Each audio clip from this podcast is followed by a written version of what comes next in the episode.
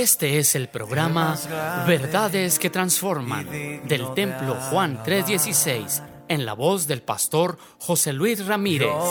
Contáctanos al teléfono 639-477-2525 o al correo electrónico juan316templo gmail.com o visítanos en la avenida 18 y calle 41 Sur, Colonia Linda Vista. Verdades que transforman. Comenzamos. Primera de Reyes, capítulo 21, versículo 1. Dice, pasadas estas cosas, aconteció que Nabot es el nombre de una persona de Jezreel, es la ubicación, tenía allí una viña junto al palacio de Acab, rey de Samaria. Y Acab el rey habló a Nabot diciéndole, dame tu viña para un huerto de legumbres porque está cerca a mi casa y yo te daré por ella otra viña mejor que esta. O si mejor te pareciere, te pagaré su valor, dice, en dinero. Y Nabot respondió acá, guárdeme Jehová de que yo te dé a ti la heredad de mis padres. Y vino el rey Acab a su casa triste, enojado por la palabra o la respuesta que Nabot de Jerrel le había respondido diciendo, no te daré la heredad de mis padres. Y se acostó en su cama y volvió su rostro y no comió. Vino a él su mujer, su esposa Jezabel, y le dijo, ¿por qué estás tan decaído tu espíritu y no comes? Él respondió, porque hablé con Nabot de Jezreel y le dije que me diera su viña por dinero o que si más o que si más pareciera le daría otra viña por ella. Y él respondió, yo no te daré mi viña. Su mujer Jezabel le dijo, ¿eres tú ahora sobre Israel, rey? Levántate y come y alégrate. Y dice, yo te daré la viña de Nabot de Jezreel. Este tema que, que comparto con ustedes lo he titulado Retén tu bendición. Voltea a ver al que está enseguida y dígale, retén tu bendición, así fuertemente, retén tu bendición. Pero quisiera hacerle una pregunta a usted en este día. ¿Cuáles son o cuántas son las bendiciones que Dios ha dado a su vida? ¿Cuáles son las bendiciones que Dios ha dado a su vida? Yo quiero que piense un poquito. ¿Qué bendiciones Dios ha dado a su vida? Si es que le ha dado bendiciones.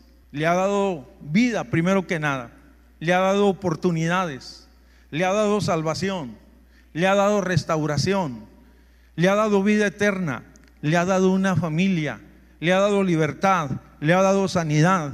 Le ha dado gozo. Le ha dado dones. Le ha dado salud y Dios le ha dado un ministerio, le ha dado una familia espiritual. Estoy diciendo que Dios es bueno. Y si lo cree, dele un fuerte aplauso al Señor. Dios es bueno. Ahora tengo una segunda pregunta para usted. De todas estas cosas que Dios le ha dado, ¿cuántas se han multiplicado en su vida y cuántas han menguado en su vida? Quiero que sea muy sincero con usted mismo. Yo sé que usted no se va a levantar y va a decir, hermano, yo perdí esto o ya no tengo aquello que Dios me dio. La realidad, yo quiero que empecemos de esta manera en el relato y en el pasaje, porque el tema es retén tu bendición.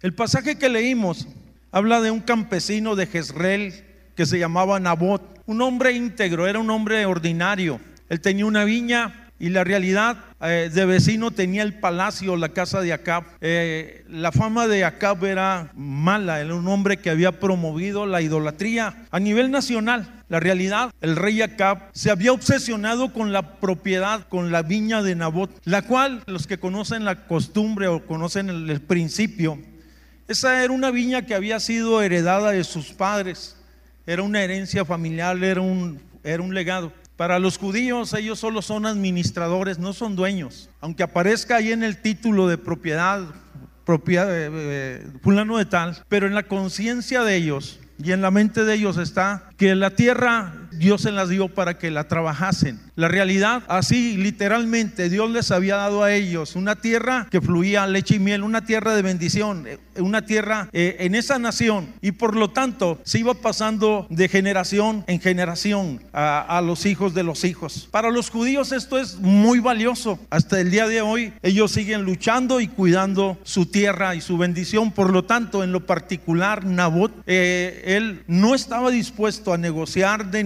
ninguna manera, oye, con lo que era la herencia de parte de Dios. Esto tenía un valor único, ya lo dije. No quiso de ninguna manera entrar, negociar, ni rentado, ni prestado, ni nada de esas cosas. Es interesante que Nabot sabía que era solamente un administrador y podemos decir que este hombre representa hombres que venden y aprecian lo que Dios les ha dado. Acá, después de que escucha esa esa noticia o ese rotundo no, dice, regresa a su casa fastidiado, molesto, no cena, encaprichado, oye, ¿por qué no salieron las cosas como él pensaba? Y decía, pues, ¿quién se cree esta persona? ¿no? En otras palabras, yo soy el rey, él es un súbdito, él es un campesino y le estoy dando oportunidades, le estoy dando una chance, le estoy dando a escoger otra propiedad. Y dice que se acostó así malhumorado, ¿quiere cenar? No quiero cenar, no quiero hablar. Y entonces eh, la esposa le saca la situación y este, le platica lo que está sucediendo. Y ella le dice, si tú eres el rey, tú tienes autoridad, déjame ayudarte. Permítame decirle que Jezabel siempre fue una muy mala influencia en el sentido espiritual y moral de la nación de Israel. Jezabel no era del pueblo de Dios, en otras palabras, era la mujer que tenía el control y el poder detrás del trono. Es más, Jezabel era la que mandaba en la casa. Espero que aquí no haya ninguno de esos. Sale.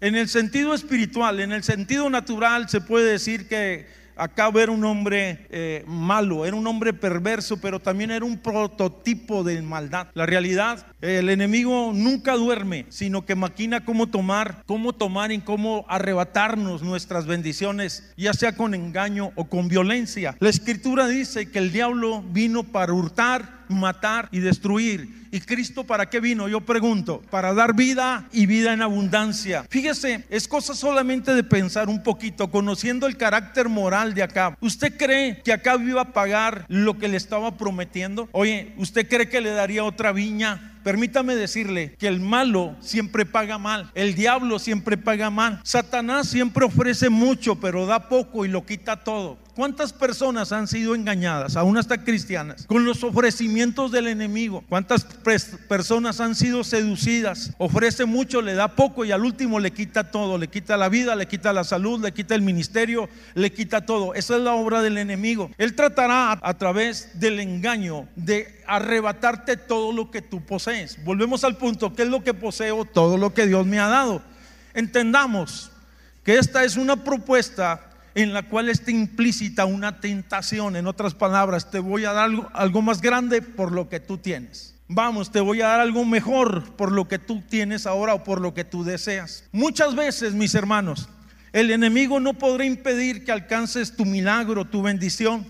Oye, pero hará todo lo, imposible para sabotear que tú disfrutes de esa bendición. Debemos aprender a defender y mantener todo aquello lo que Dios ha puesto en mis manos, lo que procede de Dios, lo que no procede de Dios, suéltelo en el nombre del Señor, vamos. Pero lo que procede de Dios, usted lo debe de apreciar, retenga su bendición. En ocasiones he visto y la realidad, organizamos algunos eventos, eh, eventos especiales dentro de la iglesia o cultos especiales o retiros o campamentos. Y he visto cómo muchas personas han sido bendecidas, se gozan, adoran, danzan, son sanos. Y al paso de los días los vemos en una crisis impresionante. En algún momento y en algún lugar se le dio cabida en los pensamientos al enemigo para que robase lo que fue sembrado o lo que fue dado. Esto debemos de tenerlo muy presente. Es más, inclusive al pueblo de Dios, a Israel. Fíjese, si alguien disfrutó de las bendiciones a granel impresionantemente fue el pueblo de Dios. Dice la escritura que ellos salieron de la tierra de esclavitud, de la tierra de Egipto. Oye, y cuando se abrió el mar rojo y ellos cruzaron, dice que danzaron, glorificaron a Dios. Eh, oye, exaltaron su nombre y dijeron Dios es bueno. ¿Cuántos pueden decir Dios es bueno? Y dijeron, Dios es poderoso, mira el mar se abrió. Dios es poderoso, Dios nos lleva a una tierra que fluye leche y miel. Dios es bueno, Dios nos ha sacado de la esclavitud y pudieron decir esas cosas. Pero caminaron tan solamente unos días más en el desierto. Y cuando llegaron a un lugar donde había un manantial o una fuente de aguas amargas que se llamaba Mara, dice que ellos empezaron a renegar y a rebelarse contra Moisés como era el líder. Exactamente pasa las mismas circunstancias. Hay días, hay ocasiones en que los cielos se abren y nosotros somos bendecidos impresionantemente por Dios, pero el enemigo de una o de otra manera empieza a obrar, empieza a operar. Oye, y es entonces que nosotros perdemos lo que hemos recibido. Qué interesante y qué prudente que podamos mantenernos firmes y fieles, entender las maquinaciones del enemigo, oye, y resistir al diablo en todas las situaciones. Permítame decirle que una cosa es ser perdonado y otra es permanecer en la salvación. Una cosa es ser sanado o prosperado pero permanecer en la prosperidad y en la sanidad de Dios. Personas que no han entendido esto en su vida y la realidad viven descuidadamente y pierden todo el avance. No quiero exaltar mucho al enemigo, ese no es el fin, pero él no se cansará y tratará de una o de otra manera de robar tu bendición. Él usa muchas estrategias. Es importante estar atento y poder identificar tales estrategias. Vamos, el pecado, la confusión, la ingratitud, y tantas cosas que pudiéramos nosotros mencionar. Por lo tanto, la palabra misma a mí me desafía y me motiva y me demanda a que yo retenga mi libertad. Quisiera preguntar cuántos de los que estamos aquí hemos sido libres de algo. Levante su mano y diga gloria a Dios.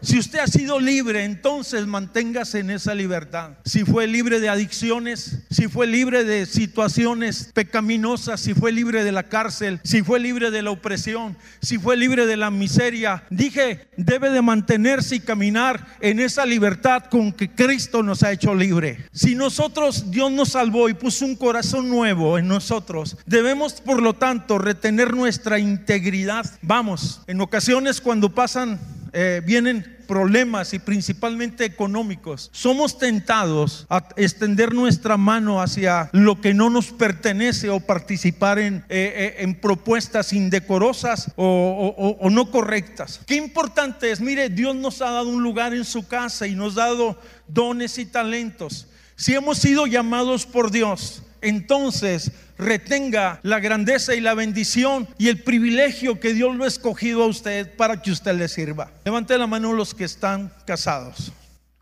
Levante la mano. Ahora levante la mano los que están felizmente casados. Son dos cosas muy diferentes. Ya no más como dos.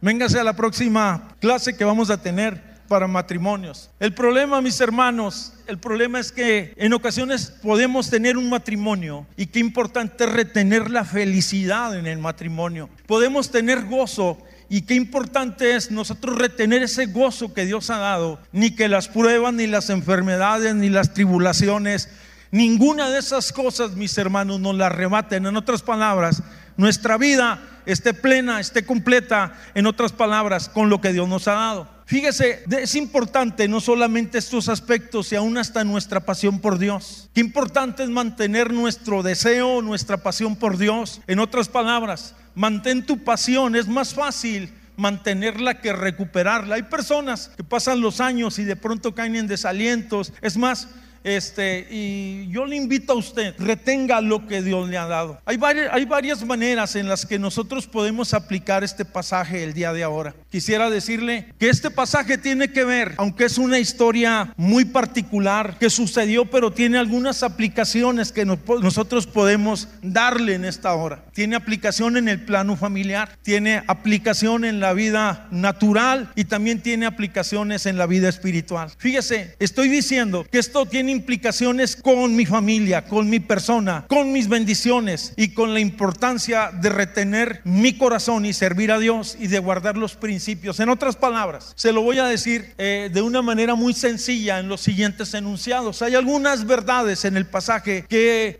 que yo creo que nos darán luz a lo que yo quiero llegar en este día. Primero que nada, ya lo dije, tenemos una viña, es algo que Dios nos ha dado y puede representar muchas cosas para cada uno de nosotros. Ya lo dije, puede ser una familia, puede ser un ministerio, puede ser una casa, puede ser eh, todas aquellas cosas que estamos conscientes que Dios nos ha dado a nosotros. Y debemos de tener en cuenta que solo somos administradores de esos bienes y que debemos de ser sabios administradores de las bendiciones y por lo tanto que tarde o temprano nosotros daremos cuenta de nuestra administración si lo vemos desde este punto de vista. Quisiera entonces mencionar algunos principios que tienen que ver con el pasaje. Tarde o temprano, primero que nada, tarde o temprano recibirás una oferta de acá. Siempre. Fíjese, es impresionante. Van a llegar propuestas como las que recibió Nabot. Vamos, véndeme lo que es tuyo. Oye, te doy algo por lo que es tuyo. En otras palabras, las propuestas ya llegaron o llegarán más tarde. Si eres joven o eres casado o eres un ama de casa, llegarán finalmente a tocar las puertas de tu casa, propuestas que aparentemente parecen buenas, parecen mejores. Si estuviera aquí un comerciante este día y cuando ve el pasaje y lo analiza fríamente desde el punto de vista de números y de beneficios, pudiera decir, oye, que Nabot estaba desperdiciando una gran ocasión. Pero hay cosas que son invaluables, esto es interesantísimo, esto es vital, hay cosas que no tienen precio. Vamos, podemos multiplicar, podemos crecer, pero nunca podemos perder nuestra base, nuestro centro y que Jesús siga siendo el rey de nuestro corazón. Dios puede bendecirnos de muchas maneras, pero no permitir que los que todas esas otras cosas que son secundarias vengan a tomar el primer lugar en nuestra vida. ¿Qué es lo que yo estoy diciendo? Estoy diciendo que tarde o temprano llegarán las propuestas de Acab a tu casa. Todas las propuestas del enemigo de Acab son tentadoras. ¿Y sabes por qué? Porque apelan a tus deseos. Así es la tentación. ¿Qué estoy diciendo, hermanos? Esto es lo impresionante. Permítame expresarle, decirle que tarde o temprano llegarán las propuestas. Tentaciones, todo mundo las tiene. No es pecado ser tentado, sino ceder a las tentaciones. y que nunca se le olvide esto. Qué importante es más. Dice que cada uno es tentado por su propio corazón, por causa de nuestra concupiscencia, por lo que está en nuestro corazón. Oye, y qué importante, por eso es que el Señor dice, dame, hijo mío, hoy tu corazón. No te pide el carro, no te pide la propiedad, no te pide la casa. Dice, dame, hijo mío, tu corazón y miren tus ojos. ¿Por qué? Por mis caminos. En otras palabras, si le damos el corazón, si le damos nuestra vida, las tentaciones entonces no tendrán poder. En otras palabras, si Cristo vive en mí y yo soy de Cristo, entonces le vamos a decir a Cristo, Cristo, ahí te está hablando la tentación. Ah, dice resistir al diablo y de vosotros huirá. No te dejes seducir, no te dejes engañar, no te dejes fascinar, resistir al enemigo. En otras palabras, párate firme en la fe, reprende, oye, sé sabio, sé entendido, oye, todos tenemos tentaciones, pero no todos cedemos a las tentaciones. ¿Está usted aquí? Dígame conmigo. Wow, antes de ceder piensa, la realidad es que acá era ambicioso y engañador, quería salirse con la suya. Es más, vuelvo al punto, hay un dicho, dice que la casa nunca pierde, el diablo siempre obra con ventaja, te da un poquito y te engancha tu alma, en otras palabras. El fin del engaño es que pierdas tu bendición, pierdas tu esencia, pierdas tu posición, pierdas tu casa. ¿No te has fijado en aquellas personas que son seducidos por el enemigo? Y ya que hablé de mujeres, los hombres que son seducidos sexualmente o por otras mujeres se fascinan, van detrás de ellas y la realidad, todo a su alrededor colapsa, su casa, su negocio, sus finanzas, tarde o temprano. Es que así es el diablo, promete mucho y no da nada y lo quita todo al final del día. Y lo más importante, lo más importante es que quiere arrebatar tu vida y quiere arrebatarte de Cristo. No cedas, no negocies, no escuches las tentaciones ni las propuestas que el enemigo eh, que el enemigo trae a tu vida. ¿Sabes tú que dice la Biblia que el diablo se disfraza de ángel de como ángel de luz? Es impresionante porque la tentación no creas que se te va a presentar fea y repulsiva, se te va a presentar atractiva por lo que te gustaría. Y no quiero entrar en detalles para no despertar ahí conciencias o, sentimientos, pero qué importante es ser apercibidos. Todas las tentaciones del enemigo apelan a mis deseos y el enemigo, la realidad, no está jugando. Segunda verdad en cuanto a esto.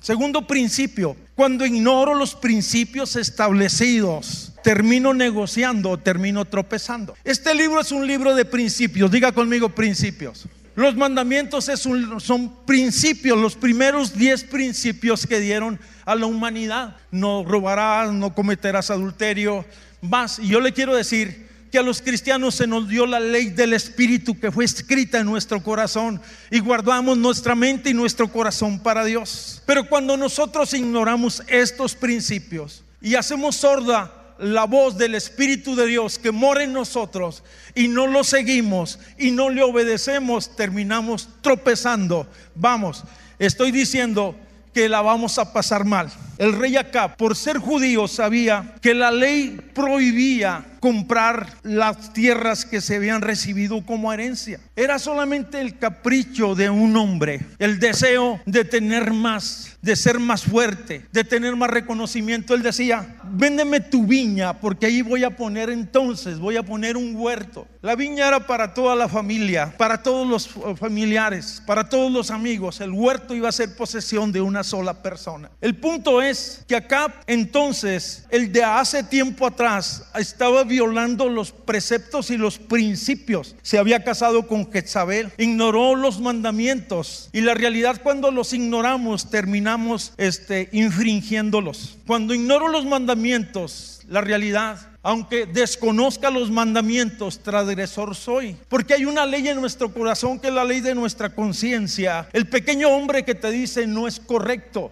Aunque no conozcas la escritura textual o escrita donde dice, no cometerás adulterio, en tu interior la voz de tu conciencia te dice, no desearás la mujer de tu prójimo, no desearás su carro, no desearás sus propiedades. Oye, te dice, cuídate de la envidia. El problema de muchos es que en ocasiones, oye, nuestro corazón se ha endurecido y no podemos escuchar ni la voz de nuestra conciencia, ni la voz del Espíritu Santo que habla en nuestro corazón. Pero los que son de Cristo se dejan guiar. Él irá delante de nosotros, nos pastoreará y nos guiará por lugares de delicados pastos y por bendiciones y nos ayudará y si tropezamos nos levantará. Puede darle un fuerte aplauso al Señor.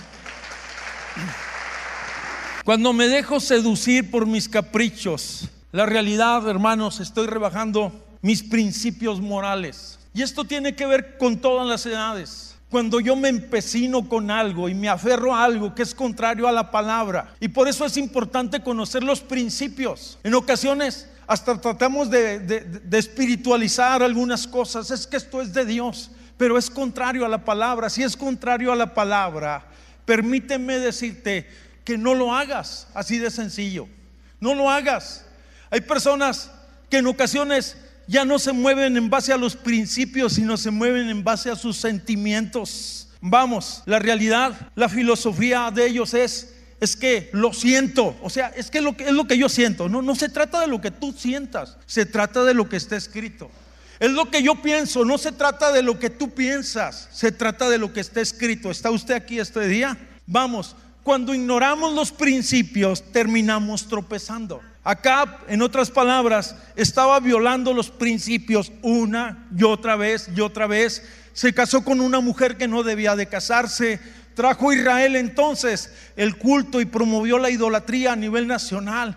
Y tercero, empezó a cometer injusticias con su pueblo, en otras palabras. Quería despojarlo y quería robarlo y quería defraudarlo, pero había un hombre con convicciones que decía, mi viña no se vende. Si está escuchando este día, los que son iguales a Nabot en el sentido moral que estoy hablando, poseen convicciones firmes y nunca van a negociar lo que es elemental y lo que no se debe de negociar. Te lo voy a decir en otras palabras. Mis convicciones determinan mis acciones. ¿Qué está diciendo, pastor? Por eso es que cuando tú ves a una persona que está haciendo cosas que son contrarias a la palabra, lo que sea, desde lo más mínimo hasta lo más hasta lo más hasta lo más malo, la realidad que esas son sus convicciones. Vamos, y por lo tanto se refleja en sus acciones. La Biblia dice muy claramente que el árbol se conoce por qué. Que el árbol se conoce por qué.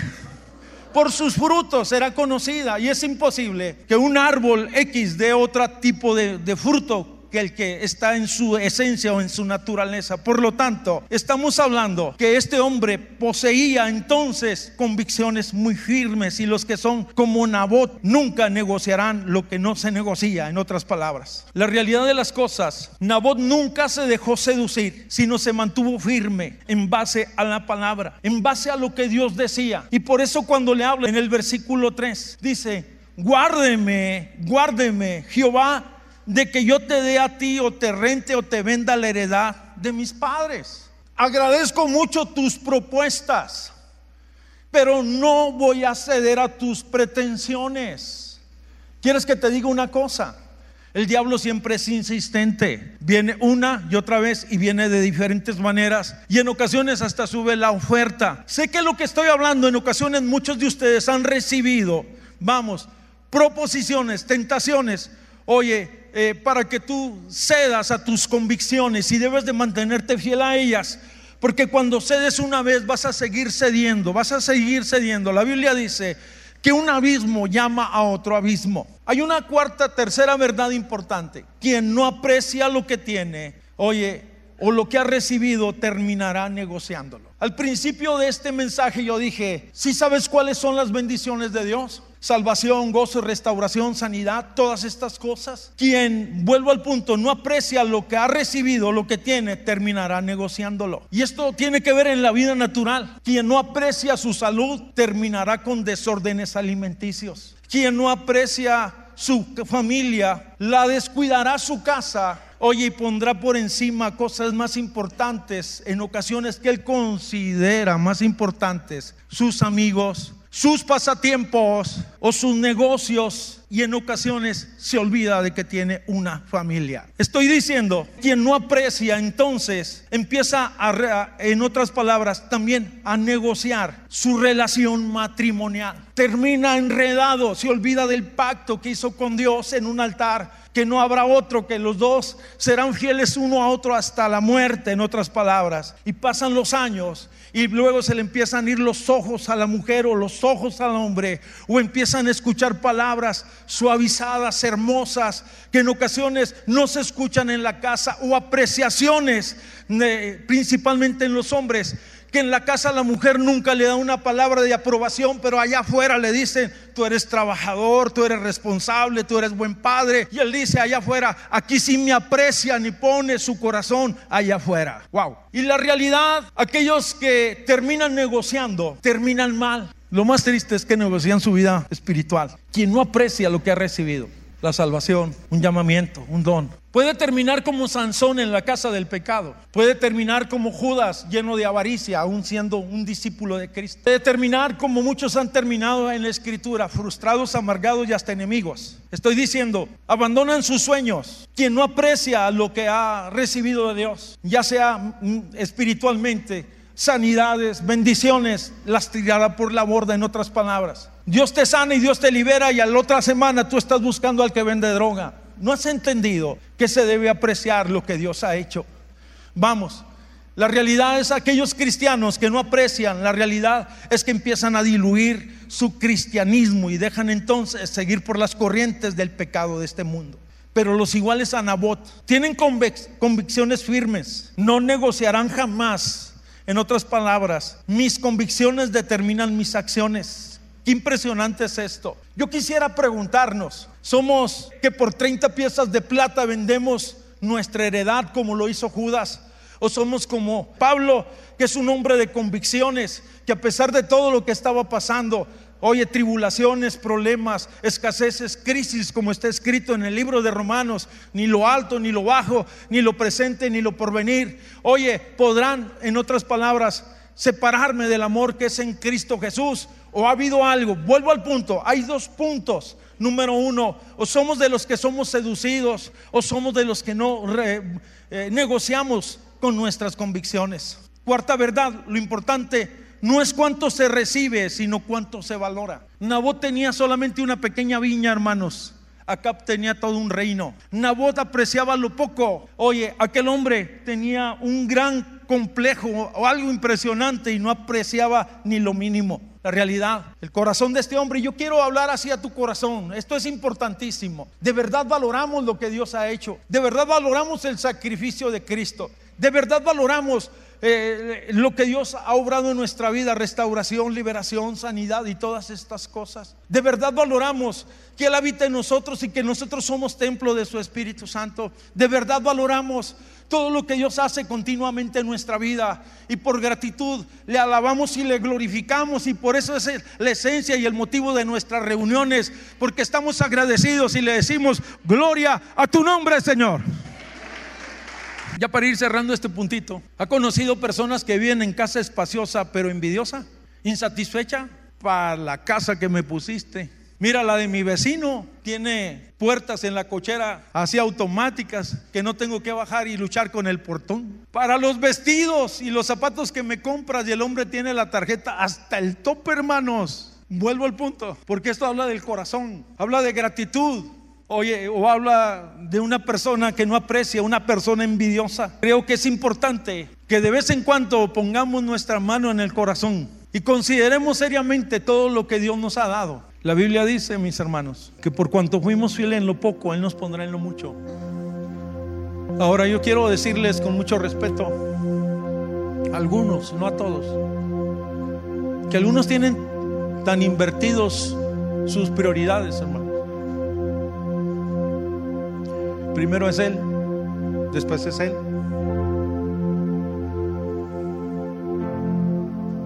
Después es Dios.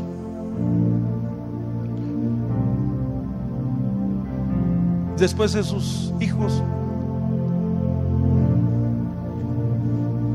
Su negocio.